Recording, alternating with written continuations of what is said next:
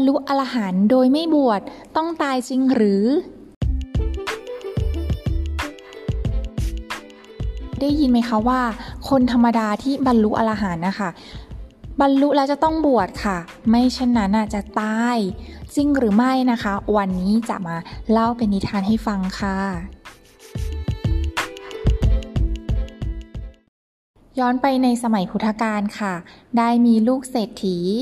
ชื่อพัทชิค่ะ รวยมากๆ ขณะที่ว่า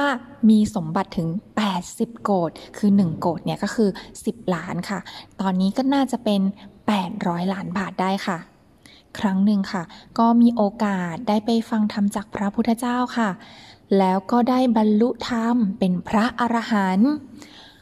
พระศาสดาจึงเรียกเศรษฐีผู้เป็นพ่อค่ะ อ่า ก็มาบอกแล้วก็ตรัสว่า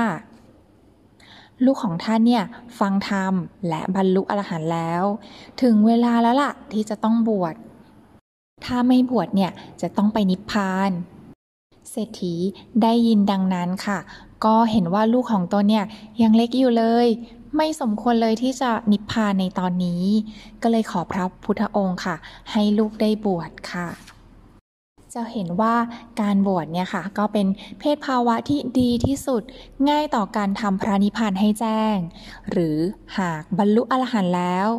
การบวชก็เป็นเพศภาวะเดียวค่ะ ที่สามารถรองรับความเป็นอรหันตผลได้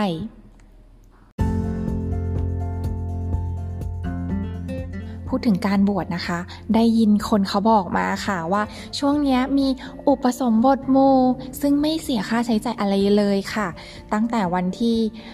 วันที่ 1 ธันวา 2564 ก็คือปีนี้ค่ะ ถึงวันที่ 6 กุมภา65 ค่ะ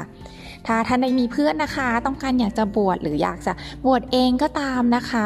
รอเวลานี้มานานแล้วอะไรอย่างเงี้ยค่ะ ก็สามารถดูในลิงก์ที่อ่าที่ส่งไปให้ข้างล่างได้ค่ะ หรือจะติดต่อสอบถามโทรไปถามเขาก็ได้ค่ะ ว่า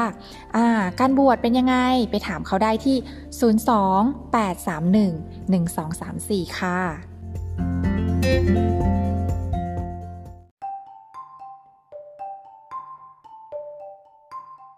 สำหรับนิทานวันนี้นะคะ ต้นเรื่องนะคะ มาจากอัฏฐกถา ขุทกนิกาย เถระคถา ทุกขนิบาตวรรคที่สามเรื่องพัทชิ เถระคถาเล่านิทานในวันนี้ก็คงจบเพียงเท่านี้ ขอให้ทุกท่านมีใจที่มั่นคง สวัสดีค่ะ